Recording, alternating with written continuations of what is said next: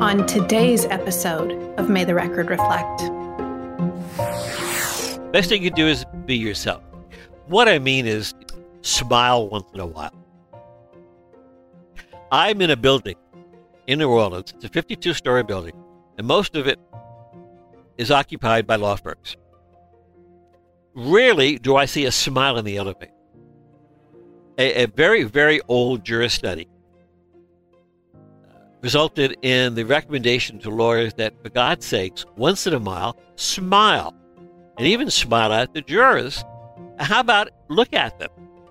So, one of the really stupid lawyer things to do is they think that they have to convey this fight approach, this fight look. I'm going to get you. No, that's really one thing lawyers do is that they're afraid to be themselves. So you be yourself. That was Dominic Gianna, and this is May the Record Reflect.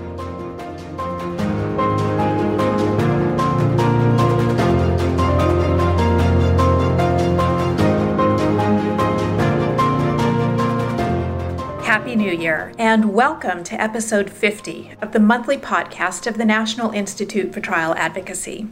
I'm your host, Marcy Mangan.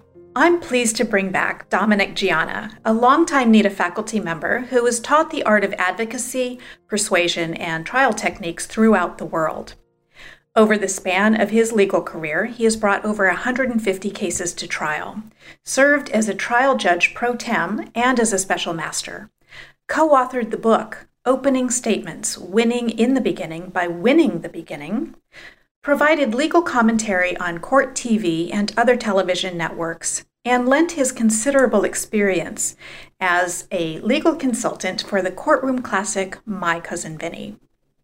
When Dominic first joined me on the podcast in 2022, he taught us how to give him the old razzle dazzle through effective storytelling and physical performance in the courtroom.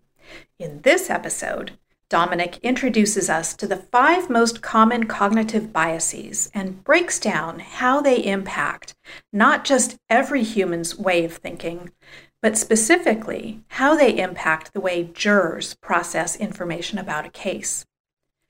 Persuasion really is an inside job, and today Dominic Gianna will lead you into the hearts and minds of jurors so you can make the most of the way they're naturally inclined to think. Here's our interview.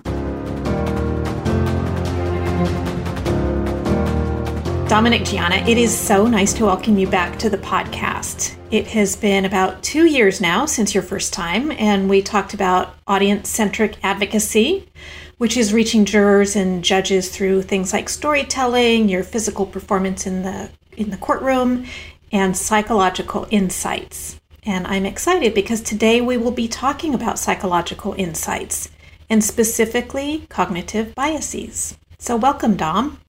Thank you. Always good to be with you, Marcy.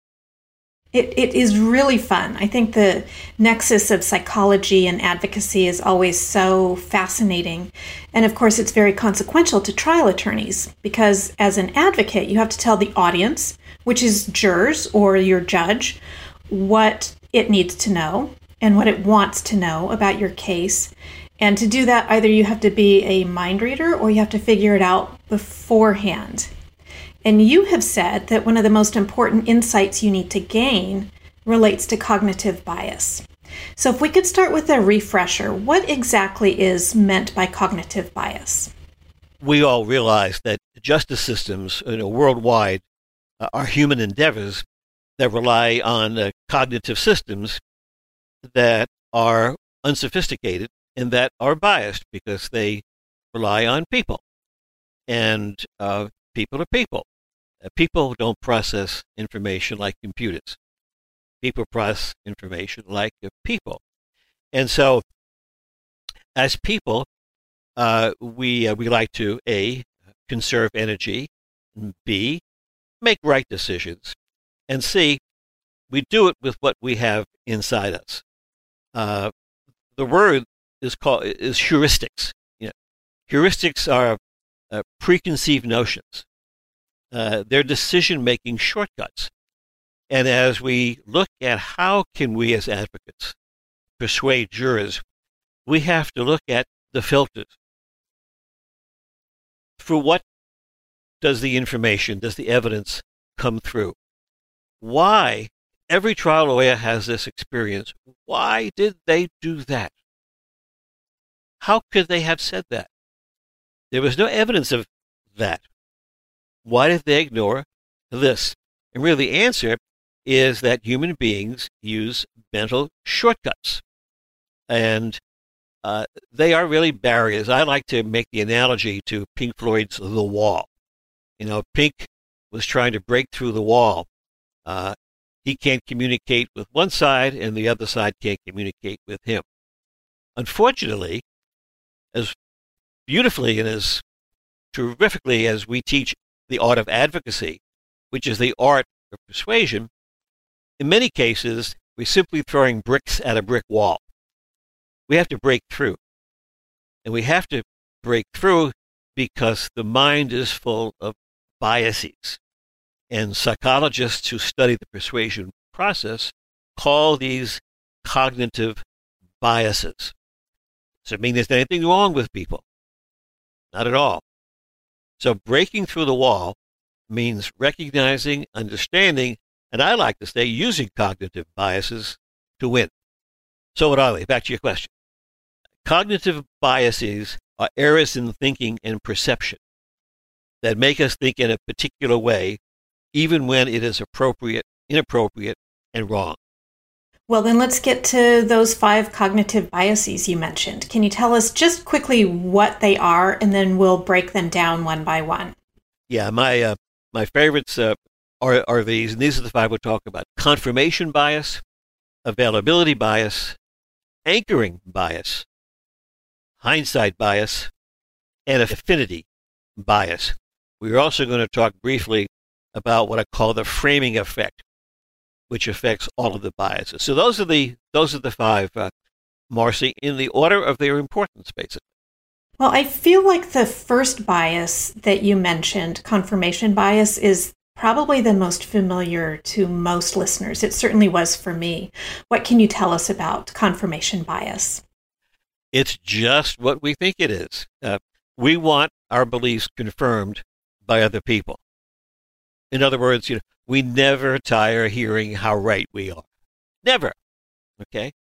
Um, this bias results in human beings, anybody, judges, jurors, you and I, um, looking for or over evaluating information that confirms our beliefs, that supports our beliefs or assumptions, and ignoring or undervaluing information that contradicts them. So it's like a filter. Yeah, exactly. Uh, a good example of it, and when I teach the NANITA programs, we say we watch news that fits our views. Mm. So if you're a little bit maybe left of center, maybe you watch MSNBC. If you're a little bit conservative politically, maybe you watch Fox. If you're in the middle, maybe you watch PBS. So we watch news that fits our views. In effect, we want to hear confirmed what our beliefs are by other people. So, what is the impact on jurors then of confirmation bias? Well, it's huge. Uh, jurors don't vote for the evidence, they vote for their views. And so, as advocates, we have the obligation to our clients to try to understand those views. Where did those views come from? Where are they based? What attitudes, beliefs, and values led these people, this person, particular person, to a belief system that is so strong that he or she will ignore information that seemingly contradicts that confirmational bias. So our job, right from the beginning, is to try to figure out, try to determine, in our case, what attitude, what value, what beliefs are consistent with what most people think about what is going to be the issue in the case. So people vote for their views, not the evidence. It's not the best case that wins. Jurors say who should win. And who should win determined by what their beliefs are. If my story, my theme, is in sync with the jurors, guess who's going to win? Right. Because the more they see it and the more they hear it, the more they believe it, right? Yeah. Uh, seeing is not believing. Believing is seeing. We, we see what we believe, not believe what we say. Actually, uh, again, going back to showing my age, Simon and Garfunkel said it really best in The Boxer. You know, we we we hear what we we, we we hear what we want to hear, see what we want to see, and that's the message of the great song "The Boxer," and that's true in the courtroom. So they see what they want to see, hear what they want to hear, to match their beliefs. So then the the second cognitive bias that you mentioned is the anchoring bias. What is that? Uh, the impact of first impressions. Mm. We okay. know intuitively that firsts are important and beginnings are critical. You know, I wrote the book on beginnings, and I'm happy to say it's in its 20th year. You know, the uh, anchoring bias acknowledges the impact of a first impression. Um, it's called an anchoring bias because when we hear something that rings the bell, that is in sync with their attitudes, beliefs, and values, that coincides, you know, with our bias. Food dyed red is bad. Okay? And we hear that first, we tend to use that piece of information as an anchor. We always go back to that. It's always there.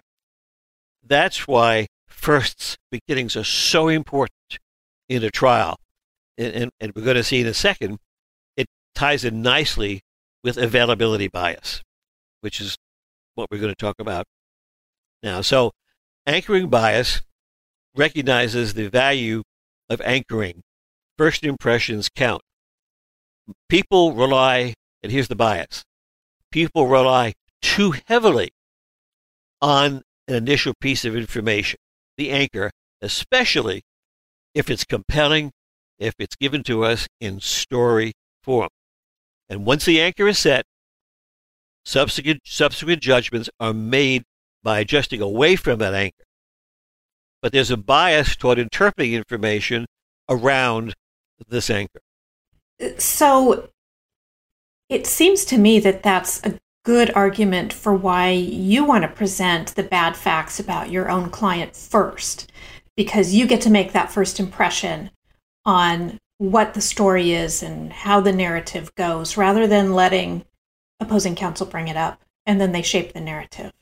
What do you think? Sure, it's called controlling the narrative.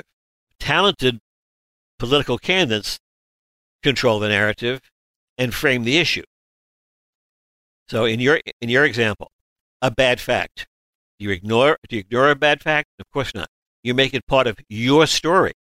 You make it mean something that makes it persuasive, powerful for your case, rather than waiting for the other side to get it. That's a perfect example, Morrissey, of the need to acknowledge and recognize the phenomena we call the anchoring bias.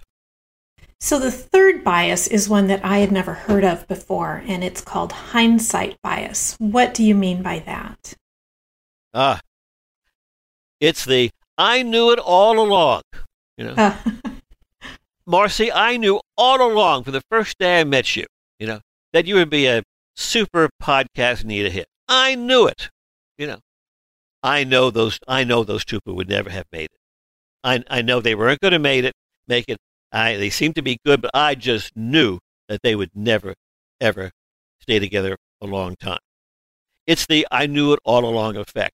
Uh, the tendency of all of us to believe after the event has happened that they could have predicted or expected it uh, to happen.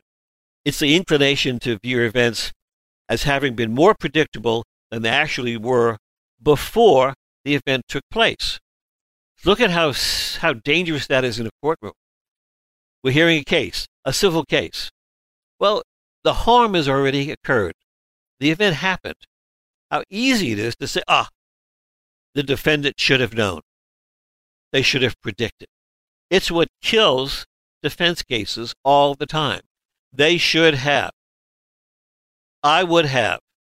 And it's always, it always comes down to I would have.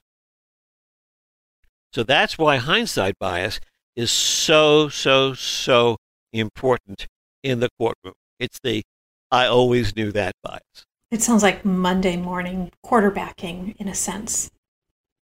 That's a good way to say it. Monday morning quarterbacking is always great quarterbacking. I live in New Orleans now. You know, we say that about the New Orleans Saints all the time. so how does it relate to jurors? How do how do you use hindsight bias to your advantage? Well, it depends on what side I am on. I do I do both sides of the courtroom, plaintiff and defense work, all kinds of cases. So let's start from the defense side. If I am on the defense side of the coin, the last thing I want is for my listeners to think, ah, anybody would have known. They should have guessed. They should have seen. So I have to inoculate my audience against that. I have to make sure every way I can that they go back in time before the incident occurred and put themselves in the shoes of the person who they're being judged. Harper Lee said it best, uh, Marcy, uh, through Atticus Finch. You don't get to know someone until you step into their shoes and walk around in them.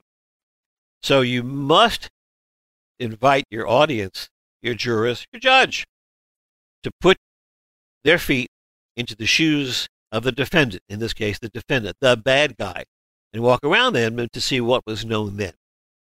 We know, as a correlate to that, Marcy, that the way that jurors impose liability fault is through looking at knowledge and control.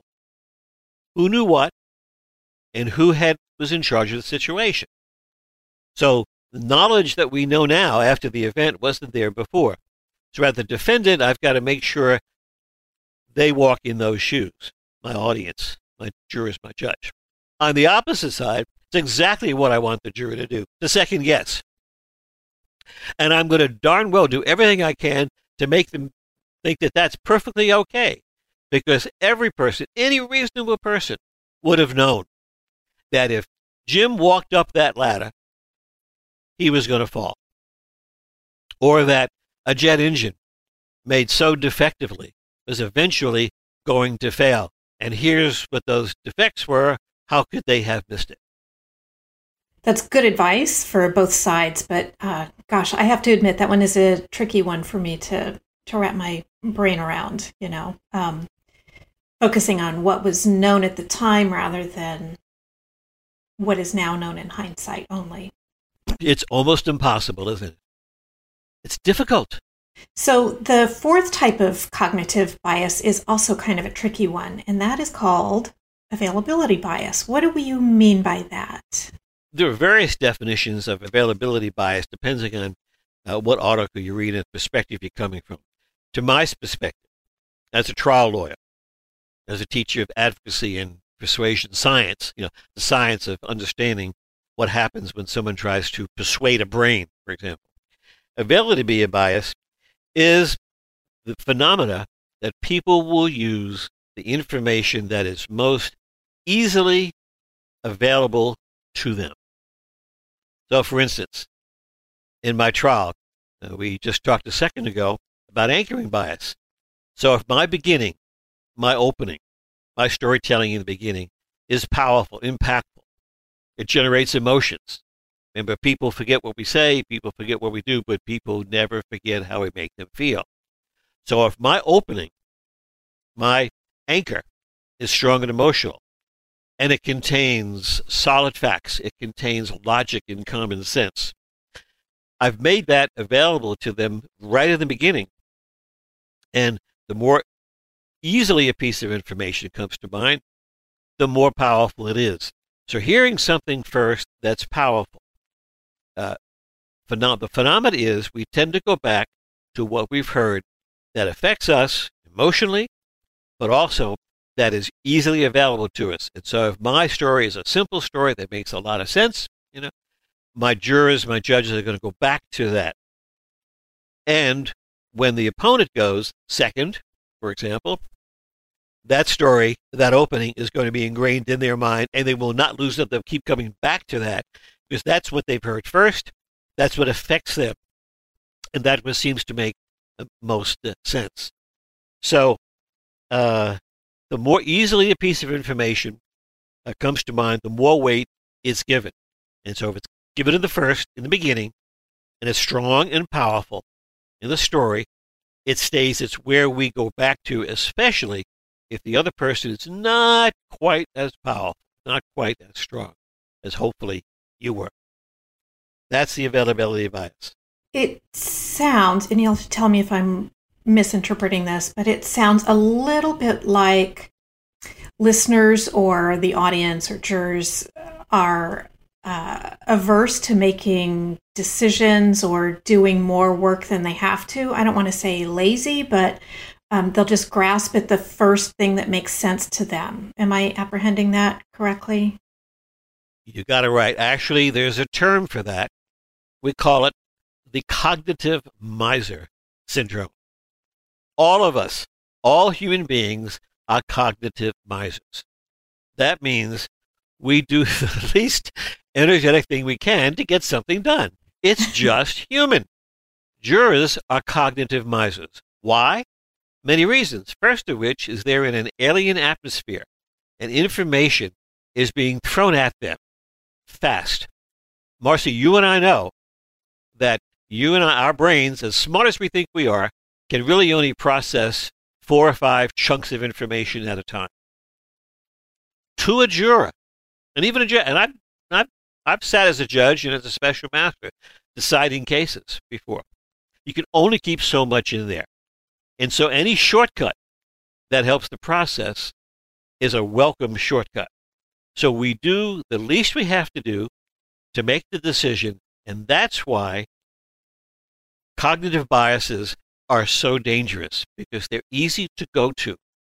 These errors in thinking make us think in a particular way that's easy to get to. And so we rely on our biases, especially when we're convinced, confirmation bias, that they're right to make decisions. I have not had the pleasure of serving on a jury yet. Um, I keep hoping it'll happen, but it hasn't. But I know that it's an um, it's an awesome responsibility to somebody to play a part in the decision that affects somebody else's outcome. And I would imagine that if you can make that easier, it relieves you a lot of anxiety as a juror. It's like, how am I going to juggle all of this information that's coming at me? Am I smart enough to process this? How will I remember? And then you've got this kind of low hanging fruit kind of information that you've presented to the juror. And of course, they're going to grasp it because it just relieves that anxiety of and the tension of making decisions. It's terrifying. I've actually sat on four jurors, believe it or not. That is hard to believe. A bunch of crazy lawyers in Louisiana let me sit on four criminal jurors. And I trained most of them either through NITA I was the director, you know, I was the director of trial advocacy at LSU Law School. I've taught persuasion all over the English speaking world. The first curse case I heard was a simple theft from a Walmart. It involved three witnesses. Do you know that I had difficulty with that? Why? Because the prosecution, instead of calling the security guard who caught the perp, called the cashier first, and then called the policeman who came to arrest the perp, and then called the security guard who found, who determined, discovered that the customer had stolen something. For, the, for my fellow jurors, that was an excusable error on the part of the prosecution because they didn't make it easy. And I had difficulty. Why? So I was thinking of other things than what I should have. So people aren't stupid. I've I've tried 150 jury trials.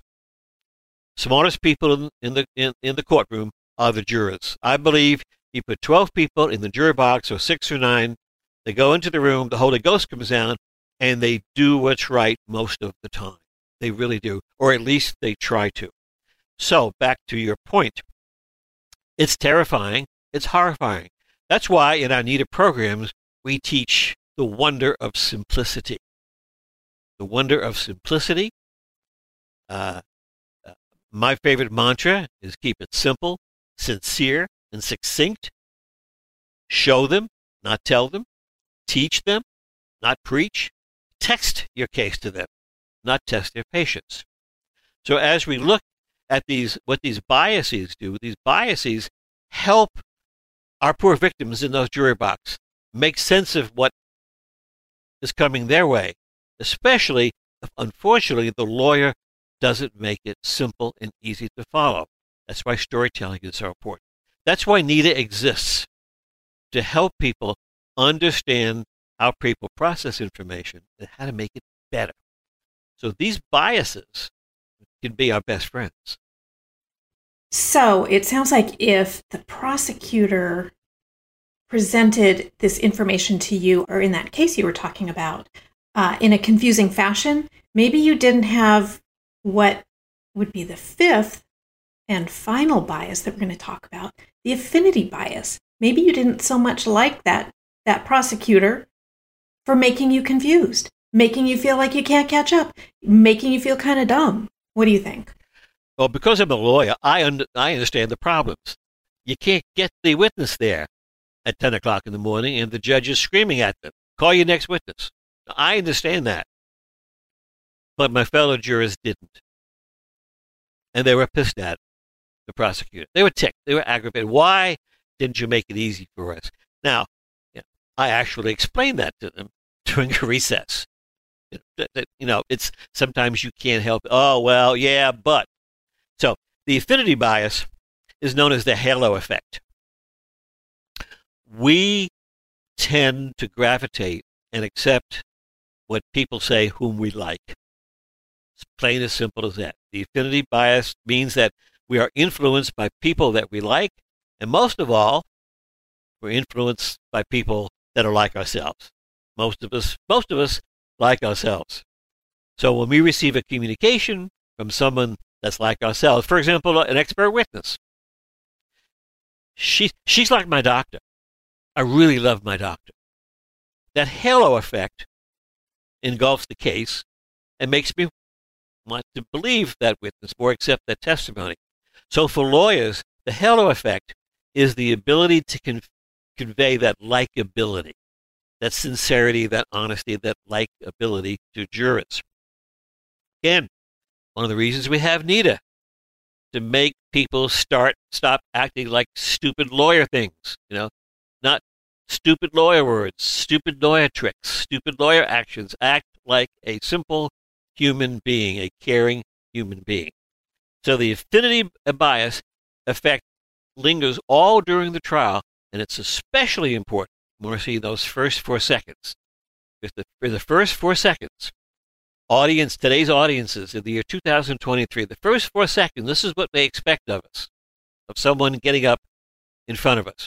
That person is knowledgeable, in fact, the expert, and as enthusiastic as hell. That's what we need in the first four seconds. So the lawyer who conveys that very quickly, and then in the next 10 seconds, gets their attention and keeps their attention with stories is the lawyer who takes full advantage of the halo effect. And then you just build that trust on top of that foundation of likability, right? And never, ever, ever lose it. Never say or do anything that is inconsistent with the image that they've created of you, because they will look to you.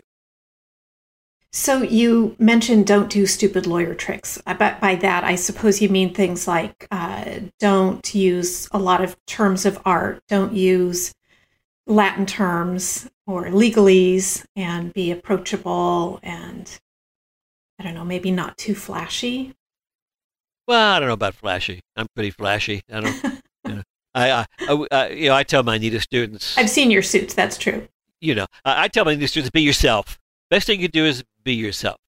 What I mean is, smile once in a while. I'm in a building in New Orleans. It's a 52 story building, and most of it is occupied by law firms.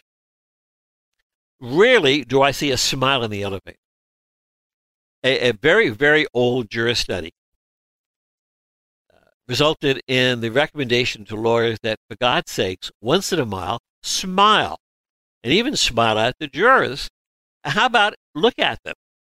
So, one of the really stupid lawyer things to do is they think that they have to convey this fight approach, this fight look. I'm going to get you. No, that's really one stupid thing lawyers do is that they're afraid to be themselves. So you be yourself. Be comfortable with yourself. You mention words. Yeah. I mean, really, state your name for the record. Who says that? On which occasion did you? Did you have the occasion to? By whom are you employed? Yeah. Who talks like that?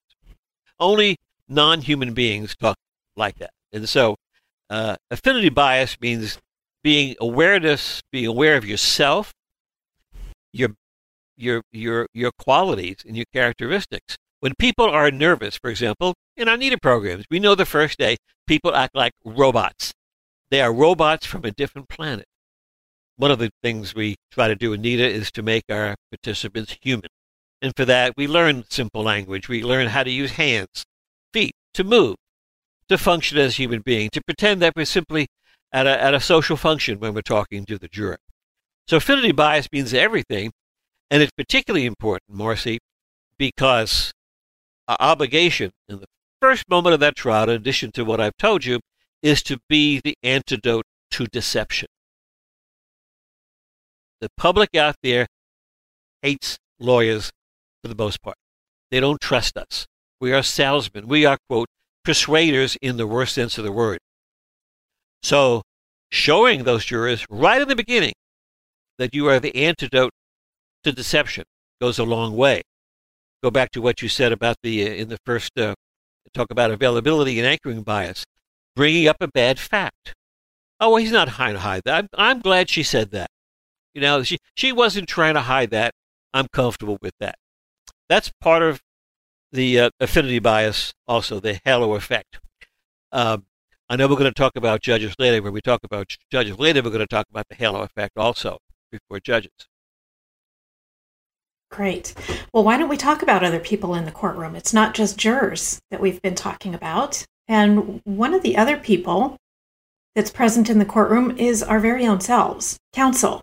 We're there. And so maybe the first biases that we need to address are our own. No question. In fact, um, one of the topics that I always discuss when I talk about the topic of cognitive bias is how do we remedy it? One of the ways we remedy, remedy a cognitive bias is to frame the issue, reframe the facts, reframe the perspective. Lawyers invariably are very, very guilty of confirmational bias. We don't want to hear what hurts us. It's especially true with young lawyers. And so we have to guard ourselves. We have to make sure that we take those blinders off. Don't be blind. No case is perfect. In fact, one exercise that I like to do at the NITA programs that I direct and run is I make our students write out a three sentence opening statement for the other side, including in the best points on the other side. And if they don't include the best facts from the other side, they're not doing their job.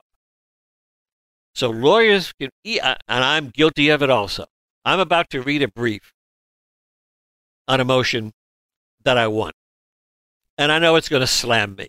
I, I, I hate to read it. I don't want to see it. I don't want to hear it, but I have to understand what's strong about it, and then handle that strength in my in my reply brief. So lawyers' confirmational bias, we tend really just to, to look at one side we look at the good and we not look at the bad. Our obligation to our client is to look at both sides. Again, like Atticus Finch said, you don't really know someone until you step into their boots and walk around in them. Walk around in the other side's case. Write out your opening statement for the other side in three sentences or three paragraphs, and then go from there. Yeah, I think that's a wonderful tip. I love that idea. And it's easy. Three sentences. Yeah. Yeah. if you can't do it in three sentences, you don't know your case. Yeah. If you can't write out your own opening statement in a minute, you don't know your case, do you? Right. So, what about the potential biases of your judge? What do they care about? Judges have particular blinders that they have to deal with. First of all, they have attitudinal blinders. Everybody has an attitude. Uh, it's very easy, for example, to become impatient I remember the first time I sat as a trial judge, I wanted to stand up like an Anita program and critique everybody. And, and thinking, for heaven's sake, ask this question, ask that one. Why are you asking this, that, and the other? The first thing we have to realize is that judges do have that attitude problem because they get to see and they get to hear a lot of really bad advocacy. So we have to understand that. So being a good advocate goes a long way into curing the attitude of problems. Number two, political problems, political uh, effects. I mean, really, you know, we all have political philosophies. I'm in the United States Fifth Circuit here. It's quite a politically and socially conservative jurisdiction, to say the least. So I have to structure my argument to, to, to deal with that. And number three, juror, uh, judges are affected by cognitive biases. Okay? Uh, they like to hear what they say confirmed by other people too. No one likes to be wrong. So cognitive biases uh, uh affect judges. Not that it's a bad thing, but it's they're just they're just normal, and so we have to deal with that in the best way there can. Remember, these are mental shortcuts that lead to wrong decisions. Yeah, um, well, in fact, you that's what I wanted to mention is that um, you said nobody wants to be wrong, and I'm thinking no judge wants to be reversed, and they want their rulings to be consistent, kind of across the board. Well, uh, uh they do. Um, that's why it's it's a complicated uh, situation. Uh, the halo effect, for example, affects judges. Uh, I'm willing to listen more to that lawyer who is very organized, but seemingly unbiased, willing to look at all the facts objectively. Now, we know that he or she is not, but the willingness to help me look at the facts objectively is something that I'm going to use, and I may just not favor that side a little bit more, but I may give more credence to what that person said. So the halo effect is important. That's why it's so important uh, when before a panel of judges, three diverse people, you know, to uh, to appreciate the job that they have individually and as a group. For example, when a judge asks a question is sometimes to get the answer, but more likely is to get an answer from you that will affect judge number three, who he or she knows is really, really not in your favor, not going to vote for you. And it, and it, and it happens. It's a little proxy battle, right? Oh, it, it absolutely is a proxy battle, yeah.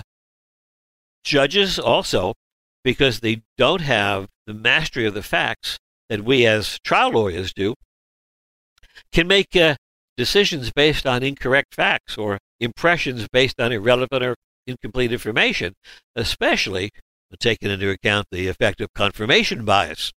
They absolutely think, you know, that the evidence in this case shows that foods made with red dye are really bad. And if that's not exactly true, or if there was other evidence to that, uh, maybe it's not going to overcome the, the, the mindset that that's the case. Uh, Judges are also especially affected by how a question or an issue is presented. So framing the issue is really the important uh, thing. Uh, you know, for example, uh, remedying the situation, one of the things that, you know, over the biases, not just for judges, for, for jurors, is an accident case. How many times have I said as a defense lawyer, folks, accidents happen. Sometimes accidents happen and nobody is at fault. Nobody is negligent. Now, the counter to that is accidents that are made because of errors that harm people, that violate the rules or the rule of common sense or the law, the rules, are the kinds of accidents that must be compensated, and people must take personal responsibility for that. So sometimes, Marcy, with judges, you find yourself having to reframe the issue to meet the bias.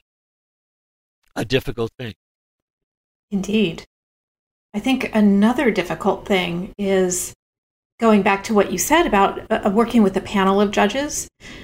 It's hard enough to figure out all of the biases and the inclinations and preferences for one judge, but sometimes you're in front of three, a panel of three. Or maybe you're before the United States Supreme Court and it's nine.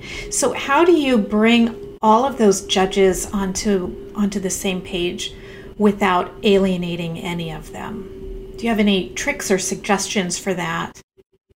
Sure. Every trial lawyer uh, has argued appeals before a panel. Three judges, sometimes five, sometimes the whole circuit. Uh, when there's a controversy uh, in a decision, sometimes you get the whole. For example, the Fifth Circuit. I've argued cases in front of 23 judges. Now, how do you how do you get them them all to think alike? Not going to happen. No, it's just not going to happen. Not going to happen. 23 different people with 23 different confirmational biases, 23 different you know attitudes. But what what you do is you look for the common denominator. What's the one thing about this case that most people's attitudes agree with? You know, for example, you know, people in a hurry hurt. Most people will agree with that. That's true. So whether that person is in a car and runs through an intersection on a light, runs through a red light, or that person's a surgeon doing a surgery, that's a common principle that we can all agree on. Your Honors, I think we all agree that people who hurry through things hurt people, and haste makes waste. We can all agree on that. So let's not look at this case in the way that the plaintiff looked at this case, and let's see if that's what happened in this case. Did the surgeon hurry? Was she too busy to think? Did she want to go on vacation? And here's what the facts are. So, Marcia, one way to do that is to try to find the common denominator, the central premise of your position that may match the central position of hopefully many, obviously not all.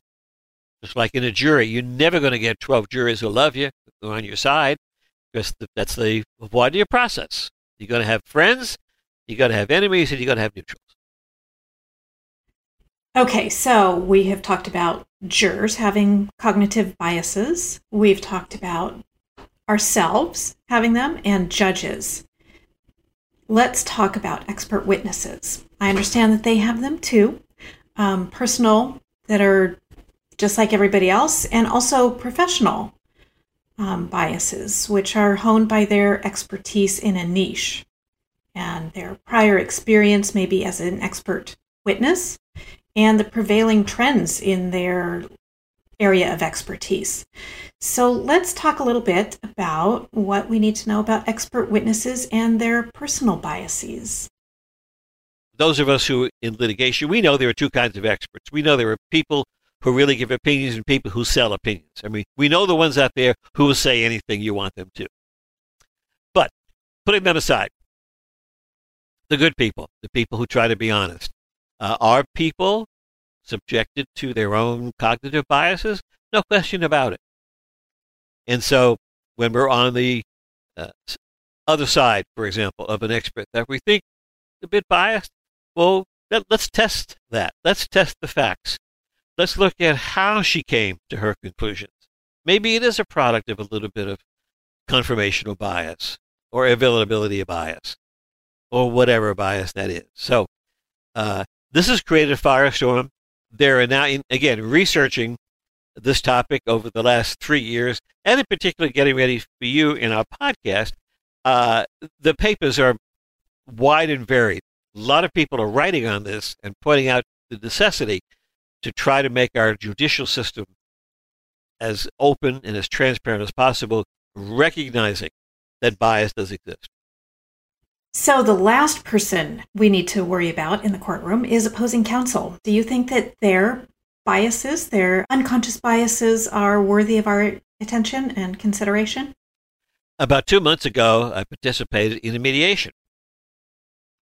And it's a mediation, I was on the defense side. So I had a uh, opponent who represented two plaintiffs.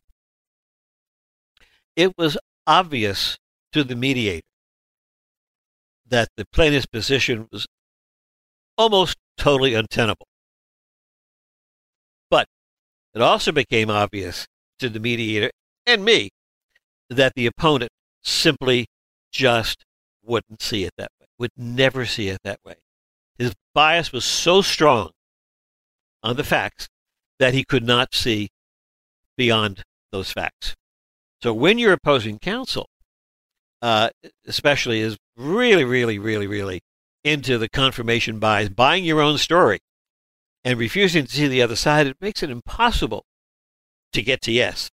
Mediations are getting to yes. Do people agree to disagree and then agree that a compromise is the right way to go? Well, it was impossible. So when your opposing counsel is really a true believer and really doesn't see the other side or doesn't want to see the other side or maybe can't see the other side because of whatever bias there is. That's hard to deal with, especially since it's our obligation to resolve cases, if not try them, and hopefully not try them if you can get a fair resolution beforehand. So, how do you have a breakthrough? Well, you like you do your best. You have to educate. one of the, one of the remedies, uh, one of the mitigation tools, Morrissey, is to have to acknowledge and recognize the bias. So as gently as you can, and in this case, I had a mediator who was very, very skilled. She was very skilled. She was a former judge who gradually made the lawyer see that looking at it from this way, totally this way, and not that way, was really harming the client. So doing your best, respectfully, and uh, and, and again, I always I, I always respect my opponent. Uh, I never get involved in personal things with an opponent. I don't take anything personally, and I never I never underestimate my opponent. Gracefully, you need to show why maybe there's a different way to look at the situation.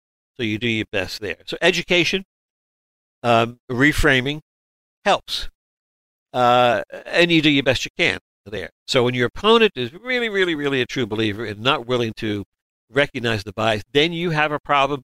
That maybe is the case that you go to try. Okay. So, speaking of true believers, this uh, next question is all about uh, true believers in the courtroom um, in the post truth era. so, I want to talk a little bit about how to reach jurors in this this era where the truth is um, apparently a negotiation, and find out how to persuade them um, when maybe scientific evidence is not convincing, or they don't trust authority, or they have suspicions and conspiracies that they've they're adhering to. How hard is it to persuade people in this era than it was, say, 20 years ago, 10 years ago? It is no surprise that it is harder to persuade people in this post truth area than it was before. Uh, why is that? Well, people are exposed to so much more information today than they ever were. I mean, social media, the internet. Um, eh, people can easily find and consume information, and here we go with confirmational bias, that confirms their beliefs and avoid or dismiss information that challenges them. People are more resistant to changing their minds today, even when faced with strong evidence to the contrary. So then, what hope do we have to getting past that barrier? Make it sound impossible. Oh no, no, no. There's always, you know, you you always again the facts, the facts, are reason, reframe, reframe it. Re, do the question. Well, why, why do then the statistics from the CDC, you know, tell us that people who are vaccinated are 84% less likely to get the, the Delta variant than if they didn't have the vaccination. How come all those poor people in the beginning of COVID, remember the first six months? How many people died? How many people were on respirators? The famous one for me, because I'm in I'm in the entertainment business, is uh, the Broadway actor Nick. Uh, he, he unfortunately he was one of the first to catch it. He didn't make it through 60 days. He lost his legs and then lost his life. But that's not that's not the case. So that happens again. Is it impossible to change everyone's mind? Probably. But again, reframing the issue or sharing the facts can maybe get people to look at it from a little bit a different uh, uh, perspective. Use stories to appeal. You know, I you know I believe that too, Jim. But you know, I have a good friend of mine And he thought the same thing. And let me tell you what happened. He got this, he got the symptoms, he took the vaccine, he made it, and he never got it again. And he said today, I would never, ever, ever make that mistake again because it was so god awful, that awful virus the first time. So you have to build trust, Marcy. You have to uh, support an argument with facts. And you have to tell a story, a, people story, like we, we teach our NITA students. It sounds like by doing that kind of outreach, not only are you kind of climbing a ladder where you've started with this one fact or this one story that everyone can agree on, and then you build from that using what? The affinity bias, because you've made yourself likable and relatable, and you've done outreach to that person to kind of build some coherence. No question. Uh, you show someone like that that their opinions are valued and, and understood, even if they're not agreed with, and that they're respected. That you respect that, and look at it the other way. And hopefully, like you say, if if uh, you've created a relationship with that person of trust and even likability, then maybe just maybe, you know that um, that will happen. Let me give you a, let me give you a concrete example of that. I was a special master on the Louisiana State tobacco class action cases. The tobacco companies, for the first time, were ordered to fund a smoking cessation program. Everybody who was a smoker in the class could receive free smoking cessation for 10 years. We had to convince them that this was a good idea. Why? Well, you know, my grandfather lived to 98 and he was smoking a cigarette the day he died. You know, I know a lot of people who smoke. And yeah, I know once in a while you can get cancer and everything, but, you know, uh, my mother lived to 90. I'm in good health. Yeah, it, it's probably not going to happen to me. So we had to, with a concentrated marketing and public relations program, give them the facts, show them what would ha- what happens to you, what the statistics are, what are the real numbers, and not just anecdotal. Like Grandpa lived to 98, smoking a cigarette as they closed the casket. So again, we had to respect the people's opinions, and because here we're talking to about an addiction, you know, a physical and physiological and psychological addiction that is almost impossible mm-hmm. to break. So, uh, but with kindness and dialogue and knowledge and respect, uh, we, we signed up 100 137,000 people, class members signed up for smoking cessation, and we saved about 30,000 lives. Yeah, you had a breakthrough. Yeah. So you've mentioned a few times that you have trained for NITA for for a long time and that you are a program director. You've got a program coming up in April of next Do. year. And you teach all of these kinds of concepts that we've been talking about. You've got the one and only program in the United States that we offer at NITA where this kind of persuasion science and different types of uh, courtroom persuasion are are discussed and presented and practiced. So why don't you tell us about your program in New, in New Orleans? What we have done is we've integrated persuasion science and the art of advocacy into the teaching of the skills.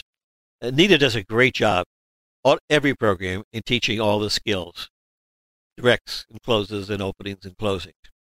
Um, what I've tried to do, again, because of my background, and you know, my, my background is the theater background. I come from a, a Broadway theater family. I was, that's what I do. But before right. I became a lawyer and then decided to make some money doing storytelling, making lawyers. But so what we do, what we've tried to do over the last uh, 37 years. This is our 37th year of the Gulf Coast program, by the way. We're proud of that. What I've done, especially in the last 10 years or so, is to integrate persuasion science into not just the trial programs, but into the deposition training program.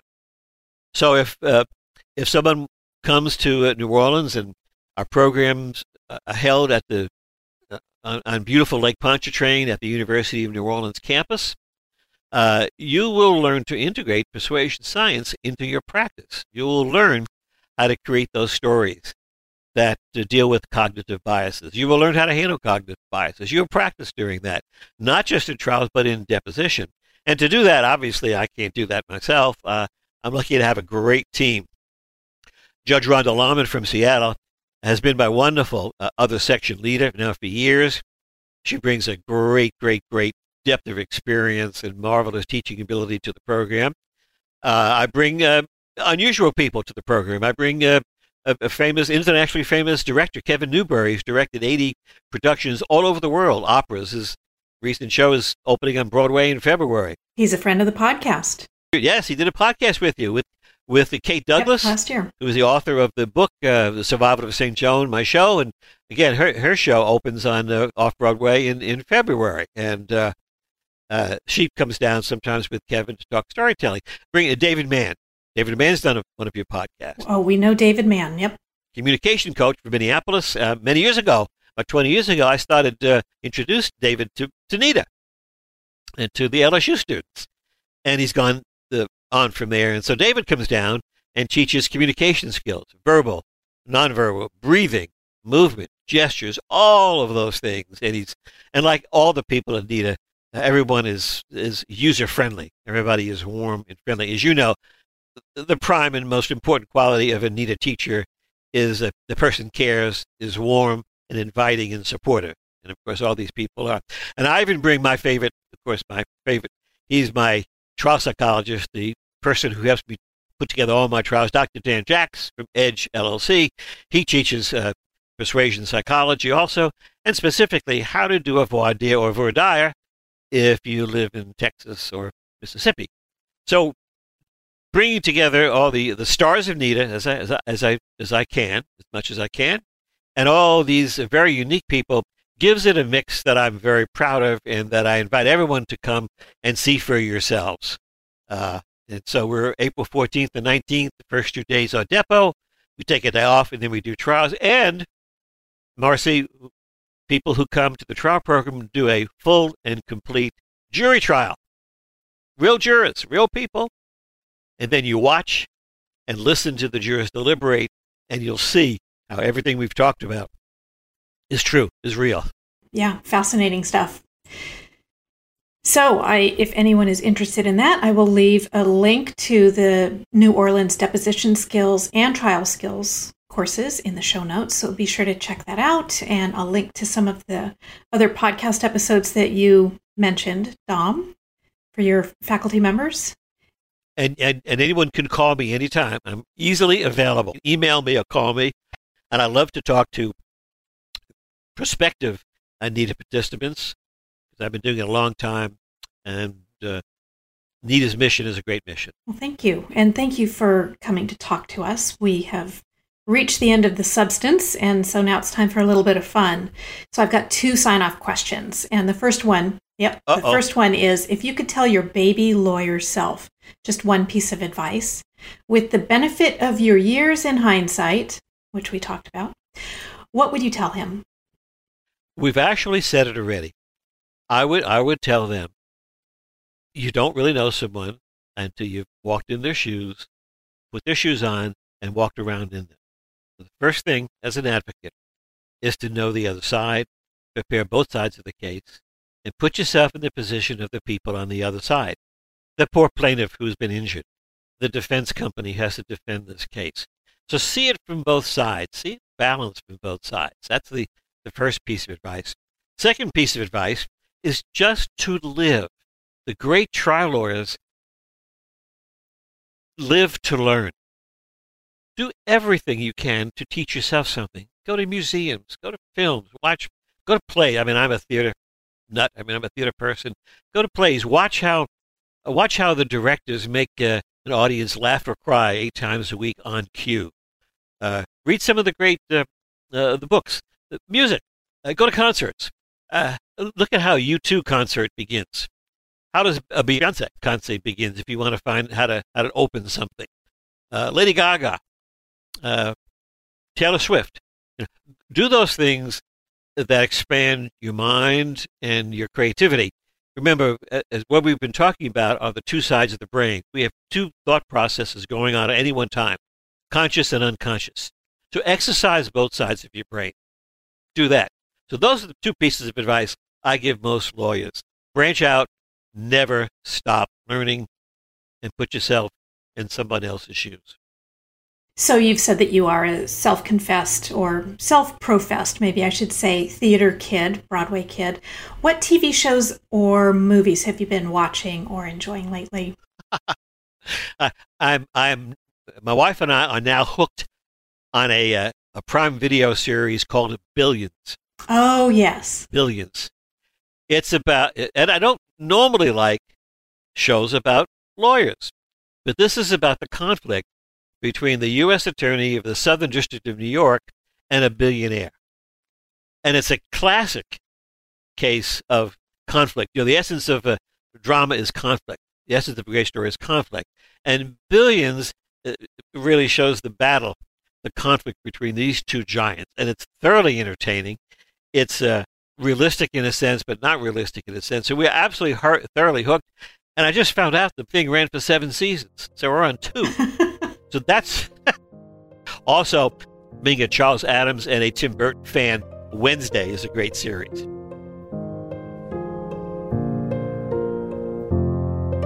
We mentioned a few times the fact that the one and only deposition and trial skills training that deeply delves into persuasion science is happening in New Orleans this spring. So, it is possible for you not only to just listen to Dom, but to actually work directly with him and his team, which includes internationally renowned film, opera, and theater director Kevin Newberry and legal storytelling and presentation specialist David Mann, both of whom longtime listeners will recognize as friends of the podcast. You will also learn about Persuasion Science from Dr. Dan Jacks, who is one of America's foremost trial psychologists. The link for these programs is in the show notes in case you'd like to check it out. On behalf of all of us working hard here at NITA to bring this podcast to fruition every month, thank you for tuning in today. One thing that would mean so much and help us out is if you could leave a review on Spotify or Apple Podcasts. You know how it is with algorithms. Reviews raise our profile and help get May the Record Reflect into the right ears. We're so glad to have you listening and learning, and do hope you'll share this episode or any of the previous 49 episodes with your colleagues and friends. Until next month's episode, happy lawyering. May the Record Reflect is a NITA Studio 71 production. NITA we are advocacy enhanced, mentorship reimagined. Welcome to the community.